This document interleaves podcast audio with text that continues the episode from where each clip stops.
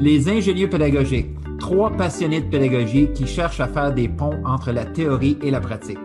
Je suis Alexandre Audette, un enseignant de septième année dans une école francophone d'Ottawa. Je suis Éric Dionne, professeur en mesure et évaluation à l'Université d'Ottawa. Je suis Martin Parent, conseiller pédagogique dans un conseil scolaire francophone d'Ottawa. Nous sommes les ingénieux pédagogiques. Nous faisons des ponts entre la recherche en éducation et les pratiques en salle de classe. On veut ouvrir le dialogue en apportant plus de praxis dans le milieu universitaire et davantage de théorie dans nos écoles. La mission des ingénieux pédagogiques, améliorer les pratiques afin d'améliorer l'apprentissage des élèves. À chaque épisode, on choisit un article qu'on discute dans le but de trouver ce que l'on pourrait rapporter dans nos écoles. Bonjour et bienvenue à cet épisode des ingénieux pédagogiques, un podcast qui a été, euh, qui a été créé pour faire un pont entre la recherche en éducation et le milieu de pratique en éducation, l'enseignement. Donc ici, comme à l'habitude, on est trois enseignants. Euh, on était, on est tous trois enseignants de formation. Par contre, on est trois enseignants qui œuvrent à trois niveaux différents. Donc, on a ici euh, professeur Éric Dionne à la faculté d'éducation à l'Université d'Ottawa. Bonjour Éric. Salut Martin. Ça va bien? Moi, ça va. Ah ouais. Éric, petite question pour toi. Est-ce que tu as des euh, beaucoup d'enseignants qui viennent cogner à ta porte pour, euh, pour te poser des questions sur, sur la recherche en éducation? Ça t'arrive-tu souvent? Euh, souvent, peut-être pas, mais euh, on aimerait que ça arrive justement un petit peu plus souvent que ça. Mais euh, tu sais, j'ajouterais quelque chose, Martin, c'est un point, on, a, on a deux points communs. Le premier, c'est qu'on a tous déjà enseigné au primaire, au secondaire. Et le deuxième, c'est qu'on a tous fait de la recherche. On a chacun au moins une maîtrise. Donc, on, est, on, est, on, est, allé en fait des deux côtés de, côté de la pratique puis du côté de la recherche aussi. Mais euh, pour revenir à ta question, euh, ça arrive, mais euh, on aimerait que ça arrive plus souvent. C'est ça. C'est le but du podcast. Fait que c'est justement de créer un pont puis de, créer un dialogue, permettre le dialogue entre chercheurs d'université, professeurs d'université, puis enseignants en salle de classe. Et puis, on a M. Alex Audet. salut, Alex. Bonjour. Oui, euh, parlant d'enseignant en salle de classe, je suis l'enseignant de salle de classe ici. J'enseigne en septième année dans une école euh, à Ottawa. Oui, puis Alex, tu te promènes-tu des fois sur, le campus de l'université euh, pour jaser des, des profs d'université? C'est un peu loin de où est-ce que j'enseigne, mais si je pouvais, j'irais, mais non, il n'y a pas grand monde qui font ça. Là.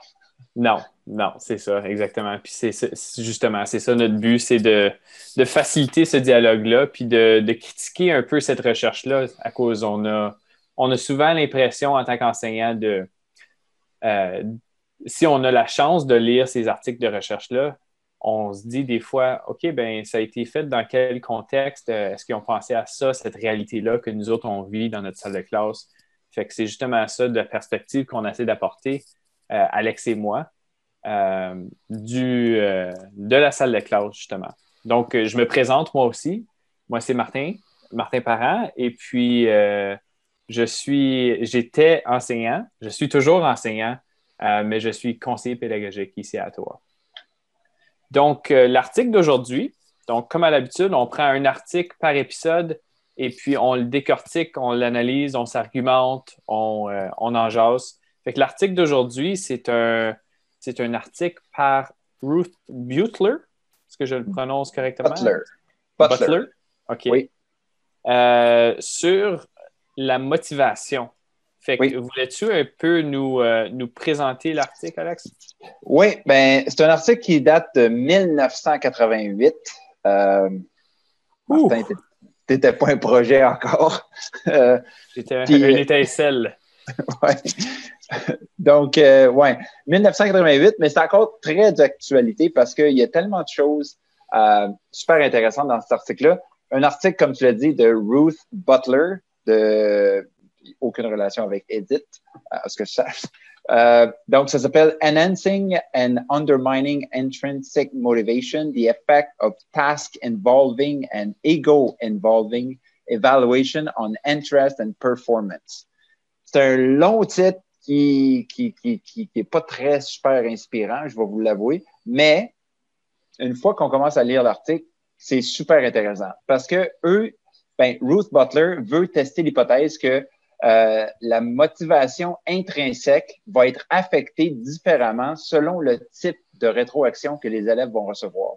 Donc là, euh, par exemple, on a euh, la rétroaction qui, est, qui sont des commentaires basés sur la tâche qui, qui, était à faire, ou on peut avoir de la rétroaction qu'on appelle plus ego involvement, donc qui nourrissent l'ego un peu qui sont ben, des notes. Recevoir une note pour un travail donné versus recevoir seulement des commentaires. Euh, donc, Ruth Butler a fait son étude euh, avec 12 classes de 5e, 6e année euh, auxquelles elle a assigné, aléatoirement trois types de rétroaction. Il y a un groupe qui a reçu seulement des notes pour le travail qu'il faisait, un autre groupe qui a reçu seulement des commentaires, un autre groupe qui a reçu des commentaires et des notes et c'était les mêmes commentaires euh, que les deux groupes recevaient. Euh, donc ça, elle voulait vraiment mesurer, à, travers tout ça, elle a mesuré l'intérêt puis la performance de, des élèves. Euh, puis elle a mesuré l'intérêt et la performance au début, au milieu puis à la fin. Puis elle voulait vraiment voir s'il y avait une différence selon, selon la rétroaction qui était, qui était donnée. Puis les élèves de cinquième, sixième année, ce qu'ils avaient à faire, il y avait deux types de tâches à faire. Ils ont eu trois sessions, puis à chaque session, ils faisaient deux types de tâches. Une tâche un peu plus, euh, appellent ça convergente. Je ne sais pas si vous pourriez m'aider, les gars, mais c'était une tâche plus. Euh, Donc, de ce que j'ai compris, c'est que euh, une, une, tâche qui est divergente pousse un peu la créativité puis l'esprit critique. Ouais. Convergente euh, un peu moins. Donc, c'est quelque chose que, que l'élève a, déjà pratiqué, c'est dans le même contexte. Oui, c'est euh, plus, euh, c'est plus du, c'est ça, c'est plus de la drill, si on veut. Je pense que c'est ça, ce serait mieux, le mot le meilleur pour convergence, une tâche convergente, ça serait de la drill versus une activité créative. Donc là, elle a donné ces deux tâches-là à tous ses élèves de cinquième, sixième année pendant trois sessions. Puis, à la fin, elle a trouvé que l'intérêt et la performance sur les deux types de tâches, que ce soit la, drill ou les tâches créatives, ont vraiment augmenté euh, chez les élèves qui ont reçu seulement des commentaires. Donc, son hypothèse a été confirmée. Euh, donc, beaucoup de bonnes choses à jaser là-dedans. Euh, des choses, comme j'ai dit, une recherche de 1988, mais il y a beaucoup de choses qu'on devrait appliquer à nos salles de classe aujourd'hui. Puis, on dirait que ça ne s'est pas rendu encore. Donc, euh, messieurs, je ne sais pas qu'est-ce que vous en avez pensé.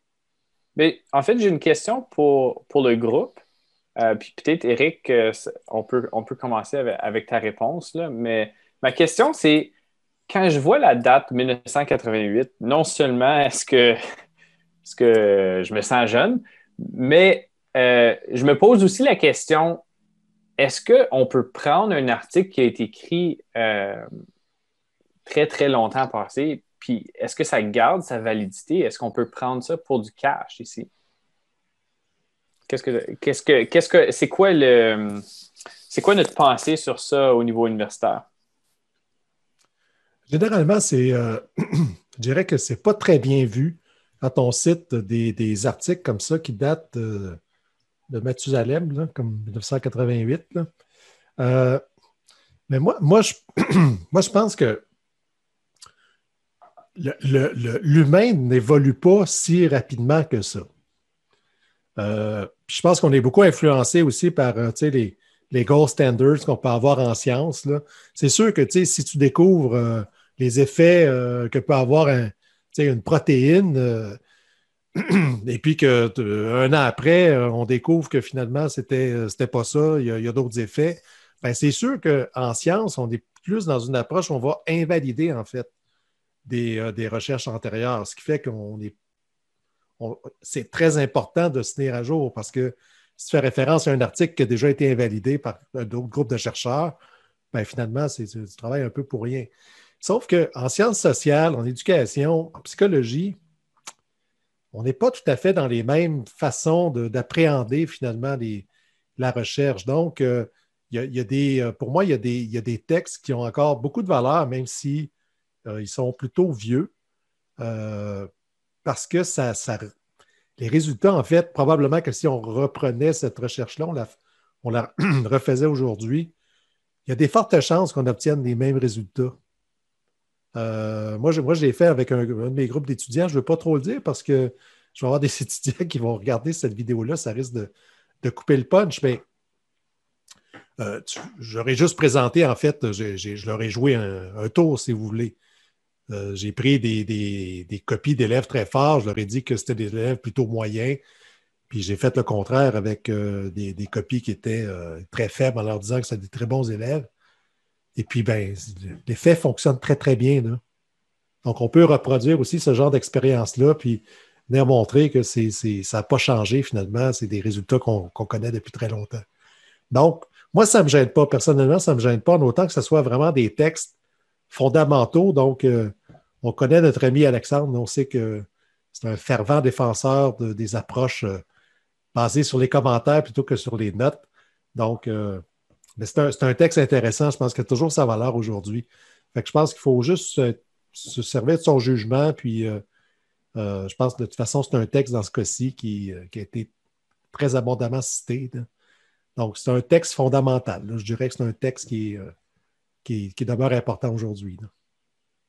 Oui, parce que mm-hmm. quand on, quand on regarde les travaux de, d'autres personnes qui sont venues après, comme Dylan Williams, puis tout ce monde-là, Ruth Butler revient tout le temps dans les écrits de, de toutes les, les, autres qui sont venus dans les années 90-2000 après. Donc, c'est, vraiment une, quelque chose qui, ouais, qui a parti quelque chose, si on veut. Oui, puis c'est ça. Ben, justement, moi, quand j'ai vu la date, j'ai dit, OK, je vais aller checker, je vais aller voir sur Google Scholar, justement, puis je vais taper l'article, puis je vais voir qui ce qui a cité ça.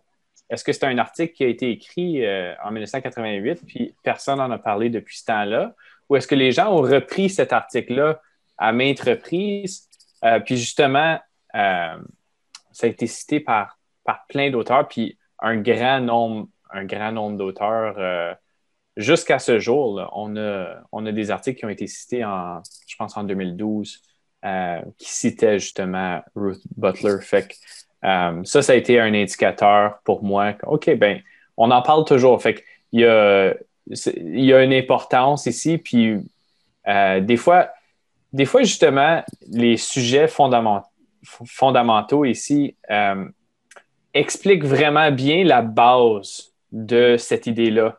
Puis les, articles qui suivent, des fois, vont construire sur cette fondation-là, puis vont peut-être pas aller dans tous les petits détails. Fait d'aller revoir ces articles fondamentaux-là, je trouve que ça a une valeur justement à OK, ben c'est ça que l'auteur c'est ça, OK, euh, les, idées que l'auteur avait pendant qu'il écrivait cet article-là. Donc, c'est intéressant ici. Fait que euh, je voulais juste avoir votre perspective par rapport à ça. Donc, Alex, si tu veux nous commencer, c'était quoi peut-être euh, un des plus gros points qui, qui t'est sauté aux yeux? Bien, j'ai trouvé vraiment intéressant que l'auteur ait pensé de faire faire des tâches plus comme de la drill, puis des tâches plus euh, qui, qui, allait vers la pensée créative. C'est sans surprise que euh, les notes viennent compromettre euh, la performance des élèves dans les exercices de pensée créative parce que les élèves performent beaucoup mieux quand ils s'attendent à avoir des commentaires dans des tâches créatives. Quand ils s'attendent à avoir une note, ils vont jouer safe, puis ils vont y aller pour, c'est ça, juste pour viser la récompense qui est la note. Puis c'est le chemin le plus facile pour aller à la note qui va, euh, qui va, qui va euh, prévaloir. Tandis que pour la créativité, ben, il n'y a pas vraiment de chemin facile vers la créativité. Il faut vraiment que tu te casses la tête pour être créatif. Fait que c'est pour ça que les élèves performent. Ben, une des raisons pourquoi les élèves performent moins bien lorsque, lorsqu'ils ont une note au bout. Euh, Une autre chose que j'ai trouvé super importante, c'est qu'on disait que euh, les élèves, euh, les jeunes, lorsqu'ils commencent l'école, les notes sont pas si importantes. Puis c'est vers la quatrième année à peu près que la plupart des élèves réalisent que, ben, pas qu'ils réalisent, mais qu'ils commencent à penser que leurs habiletés, c'est quelque chose qui est stable et que la meilleure manière de se comparer, euh, puis de, pour mesurer ses habiletés, c'est en, se comparant avec les autres. Donc, c'est à partir de la quatrième année que, l'auteur disait que les élèves commencent à, comparer leurs notes avec leurs voisins, puis après ça, on sait que ça dure jusqu'à temps qu'ils graduent de l'université, on se compare tout le temps. Je ne sais pas qu'est-ce que vous en pensez, messieurs? Euh, Eric, commentaire par rapport à. Moi, je vois deux points. Je, vois, je vois le premier point, justement, que la note vient euh, démotiver un peu euh, ou vient inhiber ou stopper la prise de risque. Fait que ça, c'est peut-être un premier point. Puis le deuxième point, euh, que, la compétence des élèves euh, est, vue comme stable après la quatrième année. Donc, euh, un une autre idée intéressante. Eric, euh, commentaire par rapport à ça? Ben, moi, je pense que ça, ça serait intéressant vraiment à vérifier s'il n'y a pas des écrits là-dessus ou d'amener peut-être des projets de recherche sur cet aspect-là. Moi je, moi, je soupçonne en fait que les enfants, ils, comprennent bien avant la quatrième année que les notes, c'est important, puis euh, quel, est l'impact que ça peut avoir sur, sur leurs apprentissages, mais aussi sur le fonctionnement, sur les attentes qu'on peut avoir envers eux, etc. Donc, j'ai écrit un texte là-dessus là, qui devrait paraître bientôt sur le, concept de contrat d'évaluation. C'est un peu ce que j'essaye de montrer, c'est que dans le contrat d'évaluation, c'est toutes les règles explicites, mais aussi implicites. Dans le fond, euh, euh, euh, on nous, nous apprend pas, on nous dit pas, euh, sais, dans tel cours, par exemple, le prof, lui, met l'accent beaucoup justement sur les résultats scolaires, où il va poser des questions, il faut faire attention, il va poser des questions plus sur euh, plus en périphérie, là, des questions qui ne portent pas nécessairement sur ce qui est enseigné, mais sur des, des petits, des, pognes, quoi. Des, des... C'est pas enseigné, mais les élèves le savent. Ils savent vite, rapidement, en fait, ils vont dire OK, ce prof-là, il est juste, ce prof-là est injuste, ou ce prof-là, il essaie de me coincer, ou non, ce prof-là, il, est fair. Puis, euh, et je pense que même très tôt, en fait, les enfants, même au primaire, au début du primaire, je pense qu'ils ils savent à qui ils ont affaire, autrement dit. Donc, euh, ça, ça serait intéressant de voir si ça se développe plus tôt que la quatrième année. Moi, je pense que oui, là, je, je, mettrais une grosse hypothèse là-dessus. L'autre chose, puis c'est peut-être, tu vois, dans, dans l'année de parution de cet article-là, je pense qu'il a été soumis en 86, hein, quelque chose comme ça. Là. Il est paru peut-être en 88, mais il me semble que j'ai vu 86, en, tout cas, fin des années 80. Mais on parlait moins à ce moment-là des critères d'évaluation on était plus dans des approches plutôt normatives, euh, des, des, des, des, résultats standardisés. Analytiques. Ça, ça, ça, a comme pas mal changé, ça, depuis euh, une trentaine, quarantaine d'années. Franchement, on est passé à autre chose. On est passé plus à des approches critériées. Puis ça, ça, aurait été intéressant de voir euh, c'était quoi finalement les critères d'évaluation, c'était quoi la démarche d'évaluation aussi autour de ces tâches-là? Donc, comment c'était présenté? Euh, parce que là, c'est un peu. Ouais. on, a donné, on, a donné, des commentaires, mais ça demeure qu'on n'a pas trop. Il n'y a pas trop d'explications autour du contexte de l'évaluation puis du dispositif d'évaluation. Mais ça, je pense que c'est quelque chose qui a pas mal changé depuis euh, la fin des années 80. Oui. Une des choses qui m'est sautée aux yeux, moi, c'est quand on parlait de justement voir la compétence comme étant stable. Donc, les élèves comprennent que euh, leur compétence ne va pas changer au travers des années. Ça, c'est un concept que Carol Dweck apporte quand elle parle du mindset, l'état d'esprit. Fait que j'ai tout de suite, j'ai euh, cliqué avec ça. Puis justement, quand je faisais ma recherche pour voir qui ce avait cité euh, Ruth Butler, Carol Dweck l'a cité, je pense, en 2011.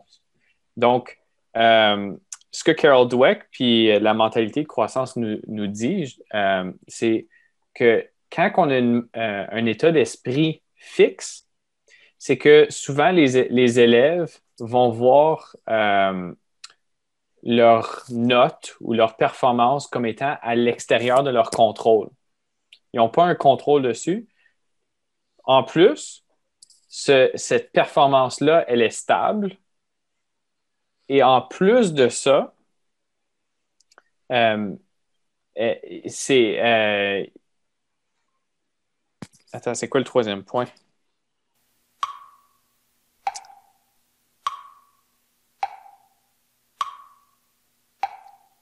Prends ton temps, on va couper au montage. c'est ça. Euh, incontrôlable, stable, puis à l'extérieur d'eux. C'est incontrôlable. Fait qu'en plus de ça, c'est incontrôlable.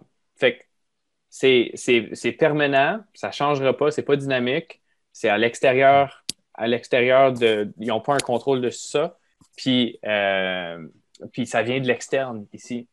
Donc, moi, tout de suite, quand j'ai vu, OK, ben, un état d'esprit fixe, c'est ça. Mais on a des techniques, justement, dans certains scénarios euh, qui peuvent euh, avoir une influence sur l'état d'esprit des élèves. On en a parlé dans un épisode antérieur, justement, où est-ce que les élèves qui performent un petit peu moins bien ou à, niveau socio-économique un petit peu plus bas, euh, particulièrement dans certains domaines, en mathématiques, par exemple, on voit que il y a des interventions qui peuvent fonctionner pour justement changer cette mentalité de croissance-là, changer l'état d'esprit, puis justement voir que,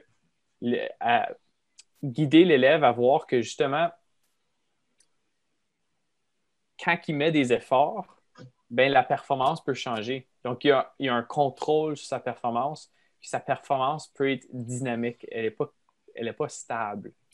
Euh, donc, je me posais des questions par rapport à ça, justement. Donc, si c'est ça notre focus, est-ce que est-ce qu'on devrait se concentrer sur notre intervention au niveau de l'état d'esprit ou est-ce qu'on devrait se concentrer sur la rétroaction? Ça, c'était une question que, je me suis posée. Je ne sais pas qu'est-ce que tu en penses, Alex. Ben moi, je pense qu'un ne va pas sans l'autre. Euh, dans, l'étude, euh, l'auteur euh, Ruth Butler nous dit à la fin que euh, lorsqu'elle a mesuré l'intérêt des élèves, ben, puis ce que j'ai pas dit tantôt, c'est que les élèves avaient été divisés. On avait pris des élèves performants puis des élèves sous-performants pour analyser les, les, données. Puis chez les élèves performants qui ont reçu des notes, soit la note toute seule ou la note et le commentaire, eux, leur intérêt restait toujours très élevé parce qu'ils savaient que il y avait une autre chance de recevoir une note, il y avait une autre chance de recevoir un petit bonbon là, au bout. Fait que les autres, leur intérêt était élevé. Est-ce qu'il y avait une, mentalité de croissance ou une mentalité fixe? Je ne sais pas, mais il y allait vraiment pour, pour, euh, pour le bonbon. Euh, tandis que chez les élèves qui recevaient des commentaires, ben eux, euh, ils, ont, ils ont vraiment bien performé à travers toutes les tâches.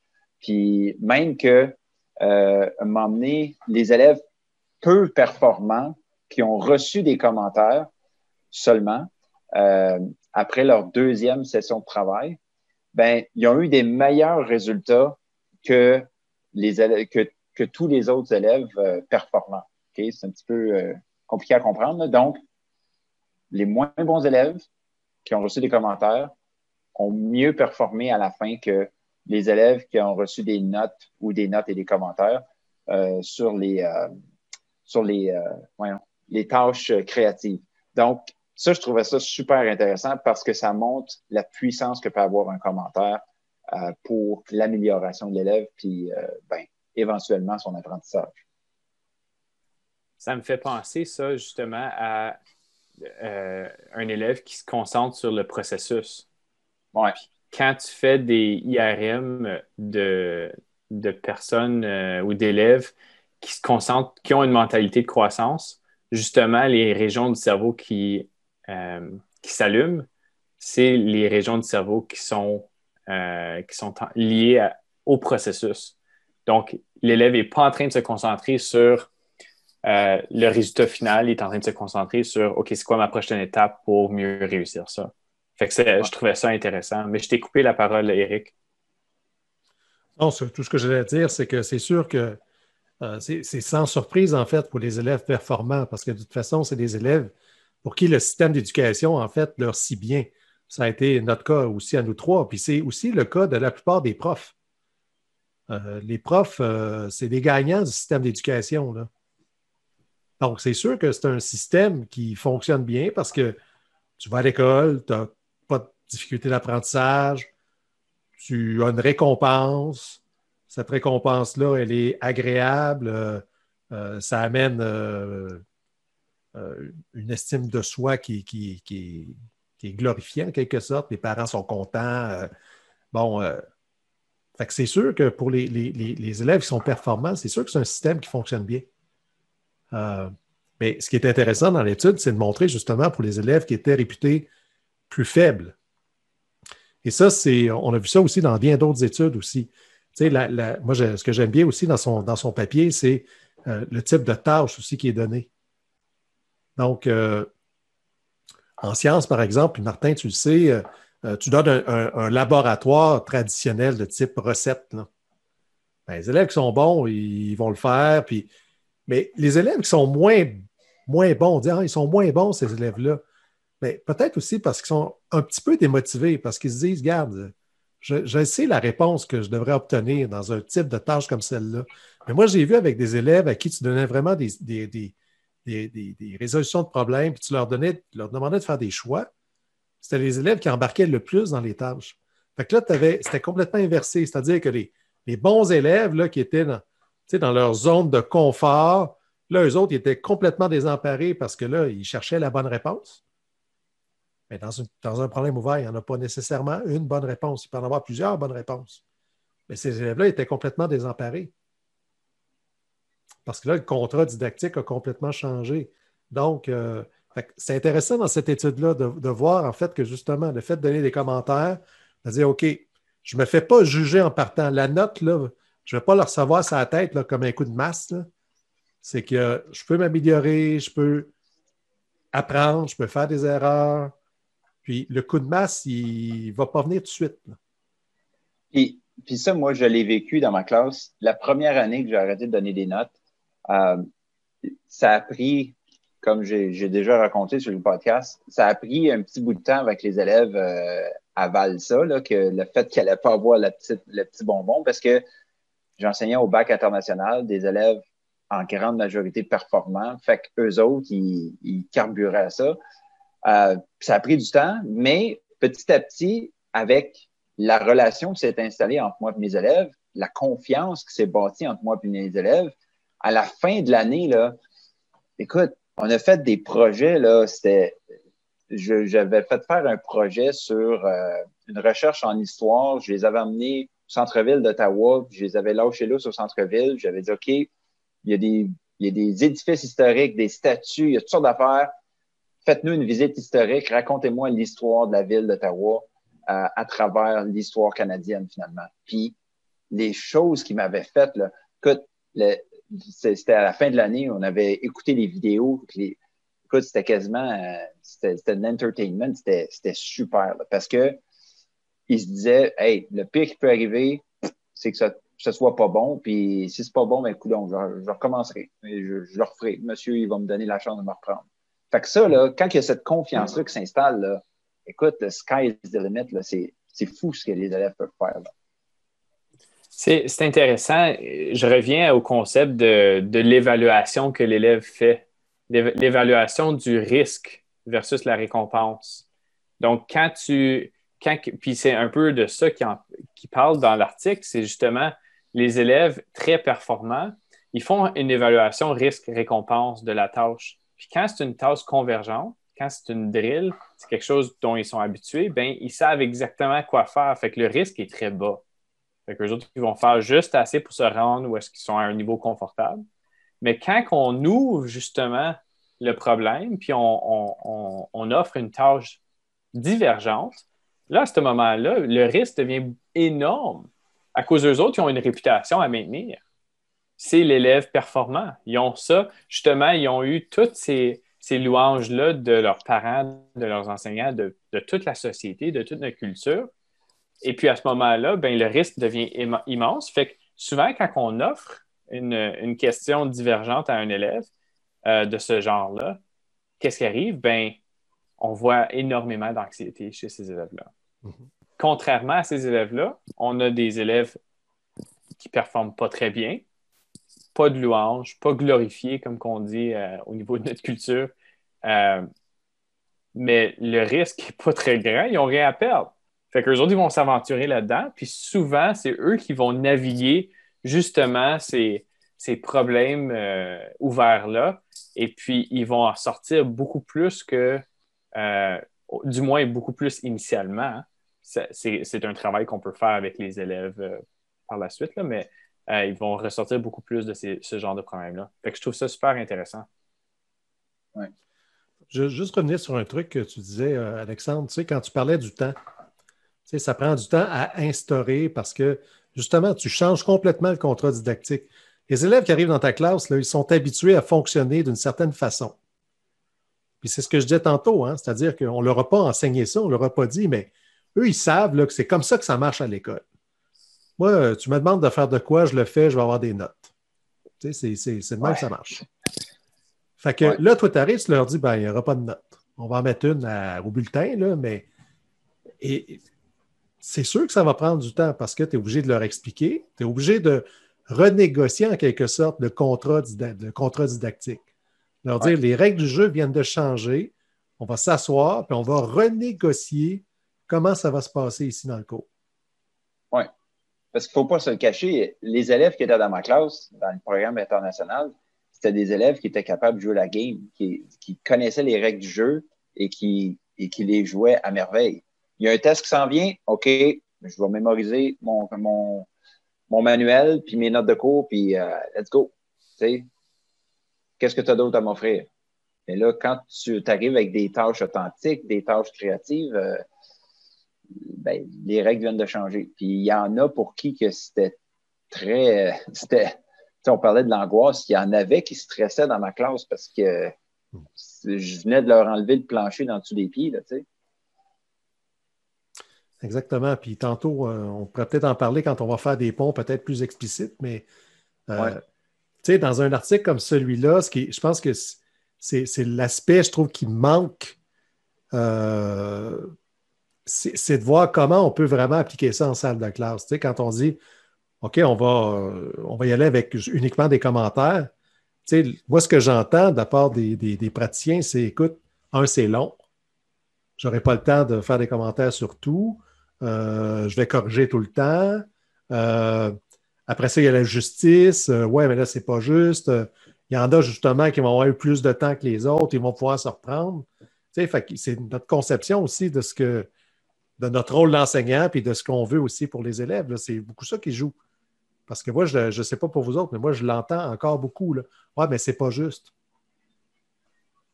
C'est la différence entre la justice et l'équité. L'équité, c'est qu'on veut donner les, chances, des chances égales à tout le monde. Euh, s'il y a des élèves qui ont besoin de plus de temps, qu'est-ce que tu veux? Euh, on n'est pas tous pareils non plus. Là. Oui. Euh, une chose que je veux attirer votre attention, c'est lorsque les, Ruth Butler a questionné les élèves à la fin, qu'est-ce que tu as retenu? Puis, les élèves qui ont reçu seulement de la rétroaction, il y a 84% qui se souvenaient exactement voici qu'est-ce qu'on m'a dit de faire, voici qu'est-ce qu'on m'a dit dans la rétroaction. Ils leur demandaient ça comme une semaine plus tard. Puis, donc, 84% qui s'en souvenaient, 95% qui se souvenaient de au moins un élément de la rétroaction qu'ils avaient reçu. Tandis que ceux qui avaient reçu une note et de la rétroaction, on tombait à 23% qui se souvenaient de la rétroaction. À cause qu'il y avait une note à côté, on a comme une amnésie. Donc, les profs, là, puis Ruth Butler l'a dit, les profs qui pensent que, ouais, mais là, je oui, je mets une note, mais je mets beaucoup de commentaires pour expliquer la note, ben, ça ne sert pas à grand-chose, tes commentaires. À cause que la note est là, le reste prend le bord. C'est flagrant. Écoute, 84% versus 23% C'est fou, là. Qu'est-ce que vous en pensez, messieurs? Ben, moi, je, moi, je pense qu'il faut aussi euh, clarifier le contexte de l'évaluation. Hein. Euh, ça, c'est, je vois ça souvent, là, ça amène des quiproquos. Là. On parle toujours d'évaluation, mais de quoi on parle exactement? Est-ce qu'on parle de, d'évaluation à d'apprentissage, d'évaluation formative? Est-ce qu'on est en sommatif? Est-ce qu'on est en diagnostic? Parce que ça change aussi les règles du jeu. C'est sûr que si on est dans un contexte qui est sommatif, on est rendu à la fin de l'étape ou du bulletin ou du semestre. Là, c'est le temps de rendre compte. C'est bon, on s'assoit et on fait le point. C'est sûr que d'avoir des notes dans ce contexte comme celui-là, ça, a du sens. Mais il y a plein d'autres occasions vraiment dans un contexte qui est formatif. Et l'idée, ce n'est pas de noter. C'est pour ça qu'on a changé aussi l'appellation. On essaie de s'éloigner de, l'évaluation sommative, parce que sommative, on dit c'est une somme de notes, là. Puis c'est peut-être pas ce qui est de plus euh, euh, pertinent finalement pour vraiment rendre compte des apprentissages des, des, élèves. C'est dans le fond, sur une année scolaire, les dernières tâches ont probablement plus d'importance que les premières. Tu sais, mois, de, septembre, mois d'octobre, euh, bon, ça vaut ce que ça vaut, quoi. On est plus intéressé par ce qui s'est passé à la fin de l'année. Donc, euh, je pense que ça, c'est un, je pense que c'est un aspect qu'on devrait, euh, on devrait faire attention de, préciser pour que justement qu'il n'y ait pas des profs qui disent ça n'a pas d'allure, je ne veux pas entendre ça parce qu'on ne peut pas éliminer les notes. Puis c'est vrai, sur le fond, qu'on appelle ça des notes, qu'on appelle ça des cotes, qu'on appelle ça euh, niveau 1, niveau 2, niveau 3, peu importe. L'idée, c'est de rendre compte. À un moment donné, on, on met un point final, puis on dit, ben ça, va être ça. Euh, je pense que ça, c'est important parce que les contextes ne sont pas les mêmes. Le formatif, le sommatif, les règles du jeu ne sont pas du tout les mêmes. Oui, mais euh, il y, aurait aussi un argument qui pourrait être fait pour dire, euh, tu sais, tu dis, on ne peut pas s'en sauver, on ne peut pas éliminer les notes. J'aurais tendance à, croire le contraire parce que oui, présentement, dans notre système d'éducation, en Ontario, au Québec ou peu importe, on a un bulletin à la fin du semestre. Euh, on, met une note sur le bulletin. Euh, mais il y aurait d'autres moyens de, fonctionner. Je sais que j'avais entendu parler que la Colombie-Britannique est en train d'expérimenter avec des bulletins qui n'avaient pas de note dedans, qui serait peut-être un peu l'équivalent de nos bulletins intérimaires ici en Ontario. Euh, puis, il y a aussi des, il y a de plus en plus d'universités aux États-Unis qui acceptent les étudiants sans relevé de notes.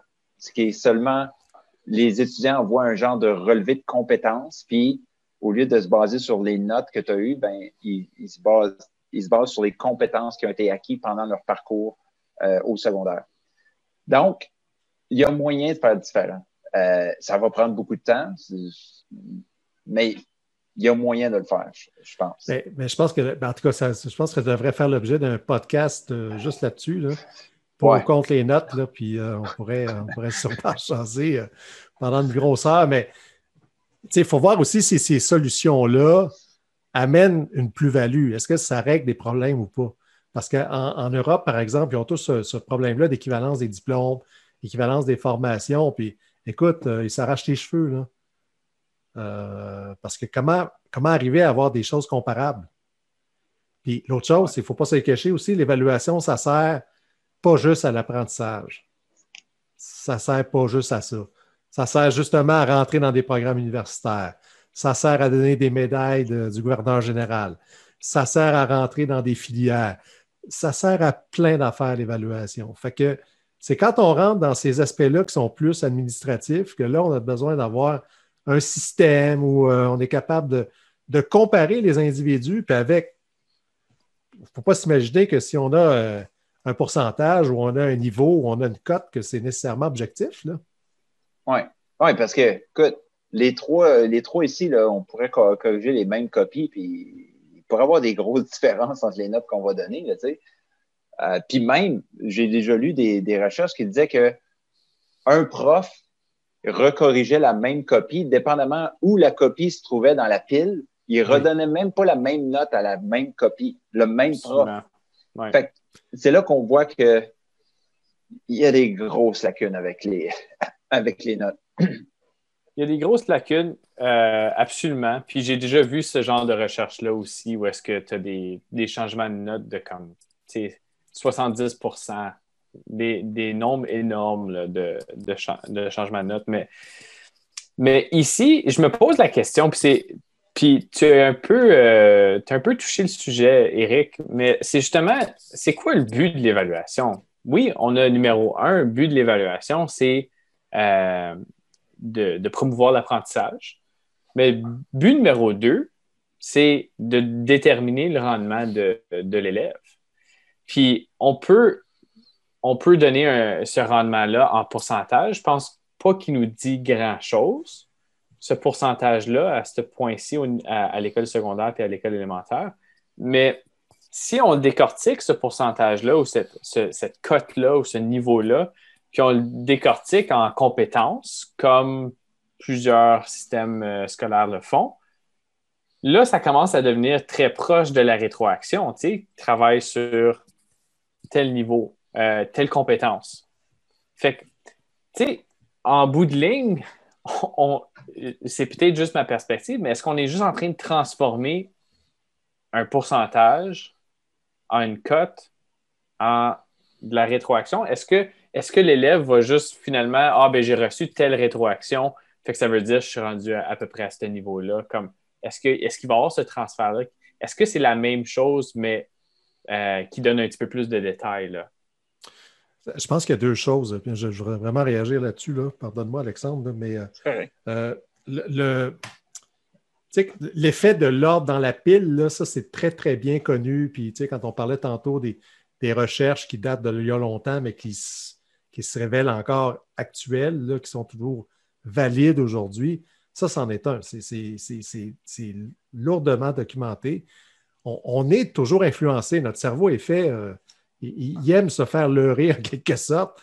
Donc, c'est sûr qu'une copie qui est moyenne, tu la mets après une copie qui était très, très poche, euh, soudainement, elle va devenir très bonne. A encore plus si ça fait trois, quatre copies poches que tu vois. Euh, par contre, c'est la même chose avec les commentaires. Pourquoi? Parce que c'est le jugement, c'est le jugement de l'enseignant. Puis, euh, la position de l'ordre dans, la pile, ça joue. Le temps dans la journée aussi, on sait qu'à un moment donné, là, il y a une saturation de l'information. Le niveau de discrimination, là, on s'attend justement à avoir une régression vers la moyenne. C'est-à-dire qu'on n'est plus capable de discriminer. Mais qu'on mette une note ou qu'on mette un commentaire, ça pourrait très bien arriver aussi que la même copie, tu insistes sur des choses davantage à la deuxième correction qu'à la première. Parce que c'est le jugement d'enseignant qui, qui, est difficile à. qui n'est pas toujours fidèle, en fait. Oui. Puis c'est vrai ce que tu dis, mais quand tu as des critères bien établis, des critères qui sont clairs, sur lesquels tu vas appuyer ta correction, il, va quand même avoir ce que tu dis, c'est vrai, absolument. Mais ça va être un petit peu moins, je pense. Oui, mais ça va. Il y a des résultats qui montrent, par exemple, des textes en philosophie, des textes en français, par exemple, où euh, les critères ne sont pas aussi comme euh, précis, j'aime pas le terme, mais euh, qui peuvent l'être, par exemple, en mathématiques. Mm-hmm. Bien qu'en mathématiques, dans la démarche de résolution de problèmes, c'est les mêmes défis que euh, dans la rédaction d'un texte. Mais il demeure pas moins qu'il y a des observables qui sont plus faciles à voir parfois dans certaines tâches que dans d'autres. Et le, problème, en fait, c'est toujours dans ces tâches-là où c'est plus difficile d'avoir des observables qui ressortent clairement. Euh, euh, tu sais, l'esprit critique, par exemple. C'est difficile d'avoir une définition opérationnelle de ce que c'est que l'esprit critique. Donc, euh, ça, demeure qu'il y, a toujours une part de jugement là-dedans. Puis, tu sais, juste, juste une parenthèse, mais il y a des travaux qui sont menés présentement justement pour tout ce qui s'appelle la correction automatique. Justement, d'avoir des, algorithmes, en fait, qui viennent à bout d'aller capter ces informations-là avec euh, l'analyse des, données massives. Donc, euh, c'est une, piste à venir, mais moi, je ne suis pas convaincu que c'est le jugement de, l'humain, en fait, va être remplacé. Bien, je lisais euh, l'année passée, euh, je ne me souviens plus de son nom, c'est un texte qui a été publié en 2018. mais il disait que l'apprentissage, ça peut seulement être inféré euh, par rapport à ce qu'un élève fait. Parce que c'est ça qu'on fait, dans le fond, c'est on infère, on enseigne des choses, puis là, on, regarde ce que l'élève a fait, puis on fait de l'inférence. OK, je pense, oui, voici ça, ça, ça, ça me dit qu'il a compris. Mais ça reste que, comme tu dis, c'est jamais parfait, puis même un algorithme, ça sera pas encore parfait, je pense. Par contre, si on revient juste à notre texte, euh, je pense que en tout cas pour moi, la conclusion la plus importante, c'était justement le fait de. Puis ça a amené tout le courage, justement, de s'interroger sur c'est quoi un feedback qui est, qui, est efficace. Qu'est-ce qu'on devrait, euh, qu'est-ce qu'on devrait euh, donner comme, comme, comme rétroaction? après ça, il y a eu tous les écrits. Hein. Le, terme égo, moi, ça m'a fait beaucoup penser justement. c'est extraordinaire ton travail. Mais ça, ce n'est pas une rétroaction très efficace. Ben, on en a parlé dans un épisode précédent, hein, de ce genre de. Euh, ça ça flatte l'ego, justement. Mm-hmm. c'est très mm-hmm. affectif, mais point de vue de l'apprentissage, c'est zéro pin barre. Là, on n'apprend rien de ça. Mais euh, c'est vraiment intéressant de voir que justement les élèves se rappellent. Il n'y a pas de note, mais ils se rappellent. Pourquoi? Parce que c'est cette information-là. Je pense que l'enseignant, ce qu'il voit, c'est que c'est ça qu'on va valoriser. On va valoriser, en fait, ce que tu as fait, ce que tu as été capable de réussir, les difficultés que tu as rencontrées, puis euh, quelles sont les pistes pour essayer de passer par-dessus ces difficultés-là? Je pense que ce que je retire de ça euh, en même temps, c'est l'importance de l'évaluation formative. Euh, l'évaluation au service de l'apprentissage, puis l'évaluation en tant qu'apprentissage ici c'est que justement, dans l'évaluation formative, du moins ici en Ontario, c'est qu'on on ne met pas de notes à cette évaluation formative-là. Donc, on offre juste la rétroaction, mais euh, si on peut euh, donner à une plus grande fréquence cette rétroaction-là afin de faire progresser les élèves jusqu'à l'évaluation sommative où est-ce qu'on va donner cette note-là, je pense qu'on est déjà sur la bonne piste ici c'est juste, c'est ce que la recherche démontre en ce moment, la recherche actuelle, c'est que justement, le monde qui ont cité Ruth Butler, ils disent, ben, il faut juste augmenter la quantité de rétroaction ou augmenter la, fréquence à laquelle on donne la rétroaction aux élèves. Euh, puis ça n'a pas besoin de tout le temps sommatif. On ne veut pas tout le temps évaluer sommativement. On veut donner la chance à l'élève de voir son apprentissage comme étant dynamique euh, sa, compétence comme étant dynamique, puis qu'il ait un pouvoir sur son, apprentissage. C'est pas juste euh, un, examen final, puis that's Non, il y a une progression dans toutes ces affaires-là. Oui, parce qu'il y a vraiment un lien de, comme j'ai dit tantôt, un lien de cause à effet avec les commentaires. Pour revenir euh, l'étude de Butler, dans ses résultats, à la fin, elle a décortiqué le type de rétroaction qui avait été donné aux élèves, comme ceux qui ont reçu des commentaires. Parce que, en gros, ce que j'ai compris de que les tâches que les élèves devaient faire, ils, devaient composer des longs mots, des petits mots avec euh, un arrangement de lettres, puis euh, composer le plus de mots possible. Euh, puis là, il y a des élèves qui avaient reçu, les élèves qui ont reçu seulement de la rétroaction. Et la rétroaction est axée sur euh, ben, fais, fais, plus de petits mots. Tu es capable de faire plus de petits mots. Je suis sûr que tu pourras en faire plus. Ben, 87% de ces élèves-là, la session suivante, ont fait plus de petits mots. Tandis que ceux qui ont eu le même commentaire, mais accompagné de notes, seulement 31% ont fait plus de, de, petits mots.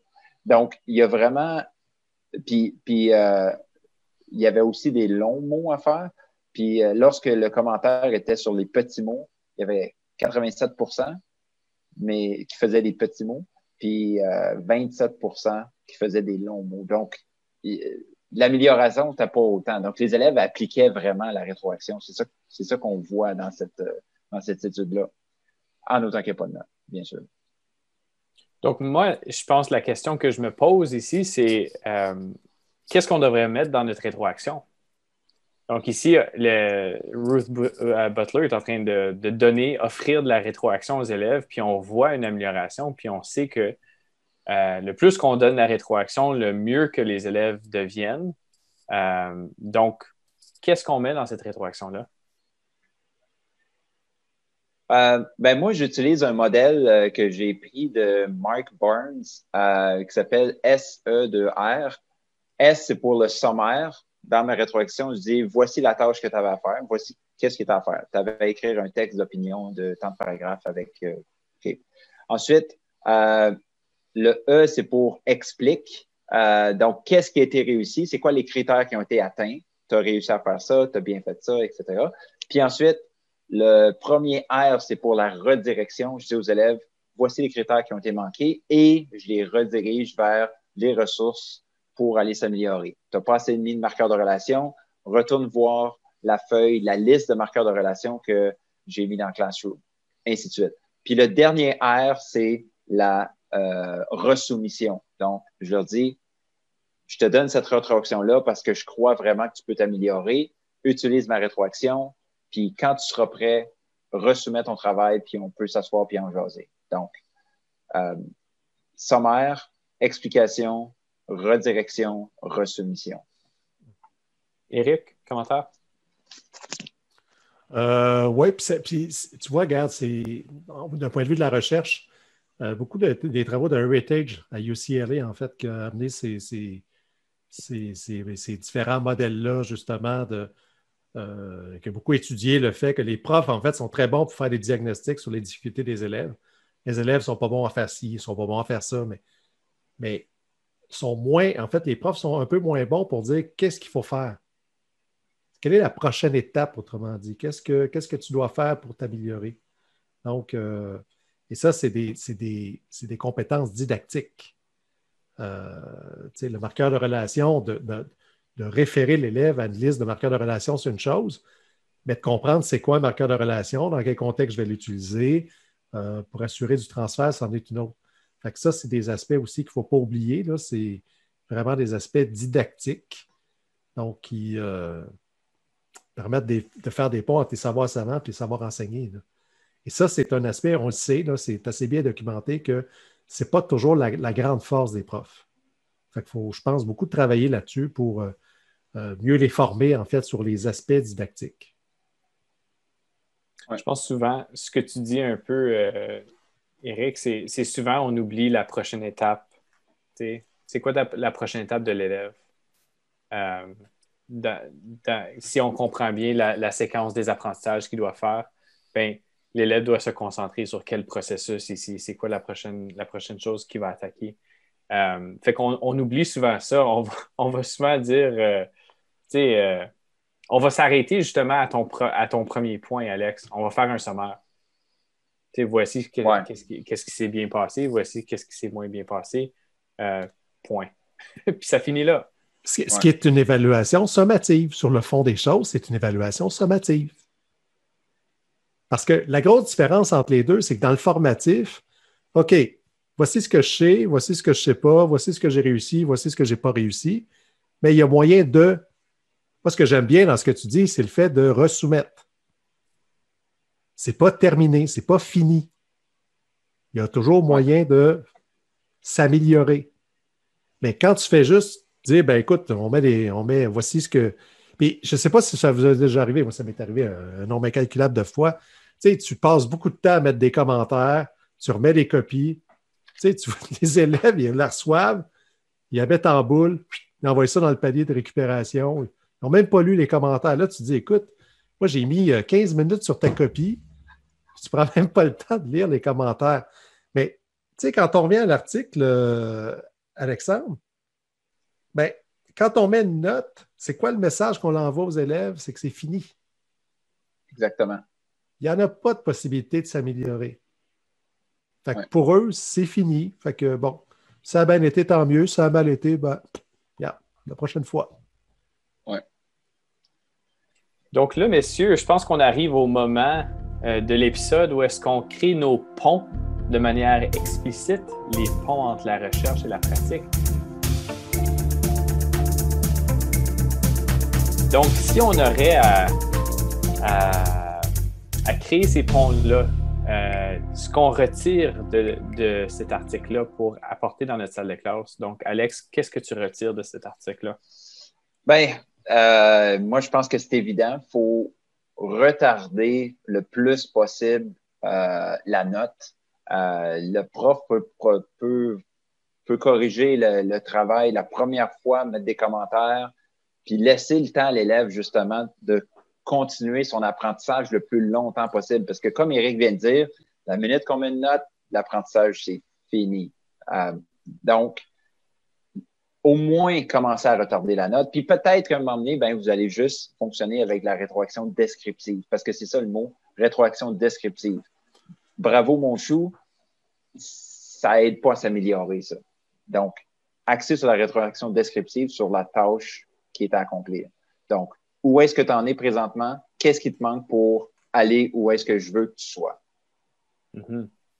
Fantastique. Est-ce que, est que, je peux ajouter un truc là-dessus? Qui, moi, me, me, me, me met, euh, me, fait sortir de mes gonds. Tu vois, moi, je suis tellement d'accord sur le principe, Alexandre, mais le problème que j'ai à l'université, c'est que je ne peux pas faire ça. Je ne peux pas faire ça pour au moins deux raisons.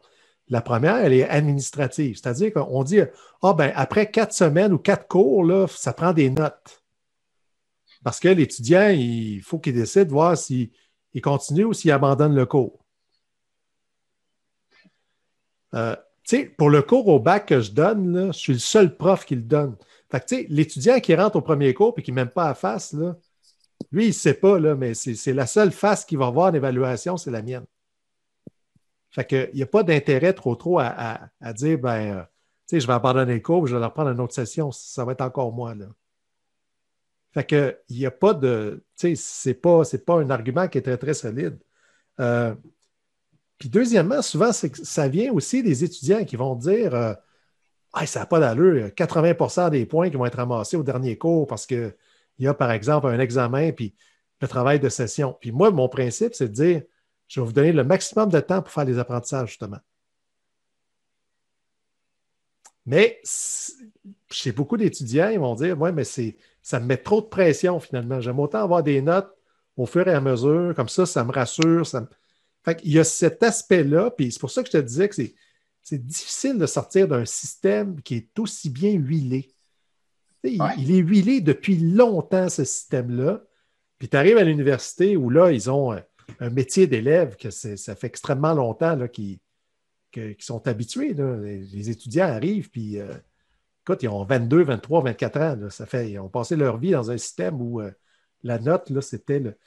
tu vois, ça dépend. je suis complètement d'accord sur le principe.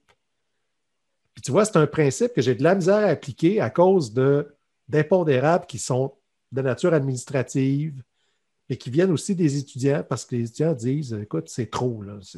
Puis des fois, je me mets à leur place, puis je me dis des fois, ils ont peut-être un peu raison aussi. C'est vrai que c'est stressant d'arriver au dernier cours, vous dites je ramasse 80% des notes. Je pense que je suis d'accord avec toi, avec toi, Eric. Évidemment, il y a des, choses qu'on peut, ne peut pas changer en ce moment du, système sur lequel on n'a pas de contrôle nécessairement, mais tu arrives quand même à naviguer un peu à l'intérieur de tes limites. Donc, on découvre nos limites, puis le, système universitaire a ses limites, euh, où est-ce que tu as très peu de cours. Ça, c'est une de tes limites ici. C'est que tu vois tes élèves très peu souvent. Mm. Euh, tandis que, Alex, toi, tu vois tes élèves pendant une beaucoup plus longue période de temps. Ça veut dire que euh, au lieu de donner dans la, le dernier cours ou les deux derniers cours, ben, tu peux le faire pendant le dernier mois ou le dernier deux mois ou quelque chose comme ça tu as quand même des bulletins qui s'en viennent euh, de, manière euh, intermittente, mais comme tu as, un peu, un peu plus de lousse. Donc, les limites sont différentes. Donc, je pense que l'idée ici, c'est que on, navigue à notre propre façon. On ne peut pas le faire de manière utopique, mais on peut le faire. Euh, on sait vers où on, s'aligne, puis on, essaie de le faire le mieux qu'on peut. Oui, puis, si je peux donner un conseil aux profs qui nous écoutent, moi, quand j'ai commencé, quand j'ai arrêté de donner des notes, je donnais des notes aux, élèves, mais je les gardais dans mon cahier puis je ne le montrais pas à personne. C'était juste comme au cas où est-ce que ça marche pas, mon affaire, au moins j'allais avoir des notes. Mais je les montrais pas à personne. Fait que, tu sais, tu peux commencer comme ça. Tu redonnes les copies aux élèves, pas de notes dessus, juste des commentaires, mais toi, dans ton cahier, tu en as des notes. Juste au cas. Puis, ben, petit à petit, j'ai cheminé, puis ben là, j'ai plus de, de relevé de notes, de registre de notes, j'en ai pas. Euh, j'ai juste des commentaires. Fait tu sais, c'est d'y aller petit à petit, puis essayer des choses. Essayez-le sur une évaluation. Comment, faites juste donner une évaluation à vos élèves, puis rendez-les juste avec des commentaires. Puis observez, les réactions. Ça va, euh, ça va, ça va être intéressant, je le garantis. Tu vois, moi, je trouve que ça, c'est un discours qui est, euh, qui est accrocheur parce que je le trouve, tu vois, réaliste. Tu sais, dans un monde où, en, en éducation, là, souvent, on a des gens qui viennent, là, puis ils ont la recette. Faites ça, ça va super bien aller. Mais faut, on dit qu'il faut partir de là où sont les élèves, mais il faut aussi partir de là où sont les profs. Tu as des profs qui sont plus insécures. Tu as des profs qui sont plus euh, ouverts au changement. Tu en as qui sont plus réfractaires. Mais moi, ça, je trouve que c'est une stratégie qui est vraiment super intéressante parce que allez-y à votre rythme. L'idée, ce n'est pas de changer tout du jour au lendemain, mais faites des vous allez rencontrer des difficultés, vous allez vous planter à l'occasion, euh, puis réseauter. Discuter aussi avec des gens qui l'ont fait avant, puis qui vont pouvoir vous encourager. Il y aura une forme d'accompagnement. Parce que c'est difficile aussi, que des fois, dans tu es dans des écoles où euh, les collègues à côté, euh, ils aiment bien quand tout le monde est dans le moule, puis que tout le monde fait la même chose. Puis toi, tu es, un peu à contre-courant.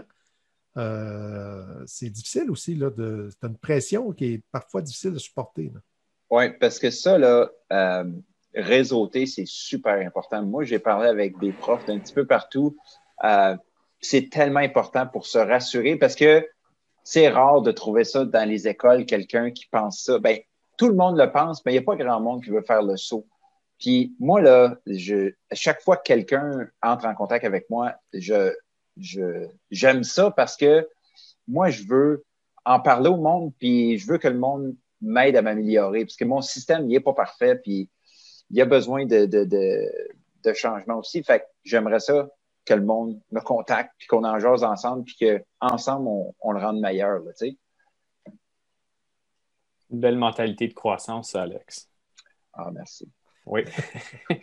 on se concentre sur le On fait pas juste des ponts, on fait des liens. c'est ça, exactement.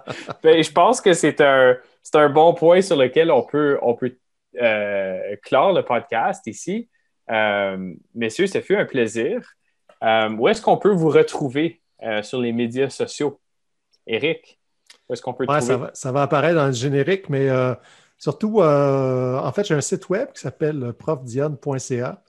Puis euh, Twitter à, commercial Prof Dion. Euh, tapez Prof Dion, vous allez tomber sur quelque chose en quelque part qui, est en lien avec moi.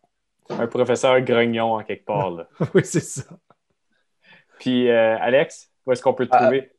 si vous voulez réseauter avec moi, parler d'évaluation, venez me parler sur Twitter à profaudet, A-U-D-E-T. je suis aussi sur Facebook, euh, aussi sur Instagram, euh, at Profaudet aussi sur Instagram. J'ai aussi mon blog, le blog de Profaudet, où est-ce que des fois j'écris des articles. Une fois de temps en temps. Ouais. Et toi, Martin, où est-ce qu'on peut te trouver? Euh, ben moi, c'est sur Twitter, at monsieur underscore para. Et puis, les ingénieurs pédagogiques, on est aussi sur Instagram. Donc, on va avoir des, des petits posters qui vont être, euh, qui vont être mis euh, comme euh, sommaire des épisodes. Il va y avoir aussi des, des petites vidéos qui vont, qui vont venir nous rappeler des, des, moments clés des épisodes. Fait que venez, venez nous voir, venez nous chercher, ça va nous faire plaisir.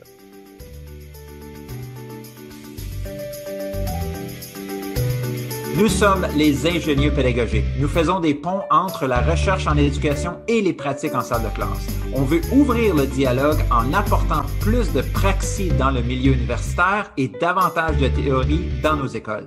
La mission des ingénieurs pédagogiques, améliorer les pratiques afin d'améliorer l'apprentissage des élèves.